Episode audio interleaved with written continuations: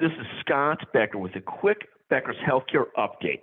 Uh, Cigna, the, the large insurance company, the third of the largest insurance companies by sales, uh, CVS being being first, United second, and then Cigna third.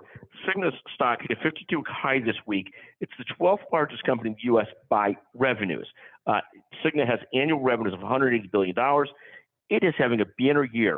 It's really a fascinating sort of juxtaposition as four of the largest companies in the top 20 in America are insurance companies. So again, CVS is the fourth largest in the country by revenues. Fifth is United. 12th is Cigna. And then Elevance, which is formerly known as Anthem is also in the top 20.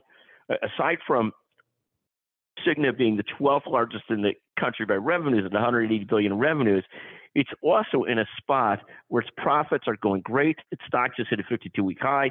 And this is at the same time that hospitals and health systems are struggling mightily to keep their costs under control and to keep up with very flat reimbursements. So, sort of a great contrast between how the insurance companies are doing versus great health systems and how they're doing, and something to watch. Anyways, thank you for listening to us at Becker's Healthcare. Thank you very much.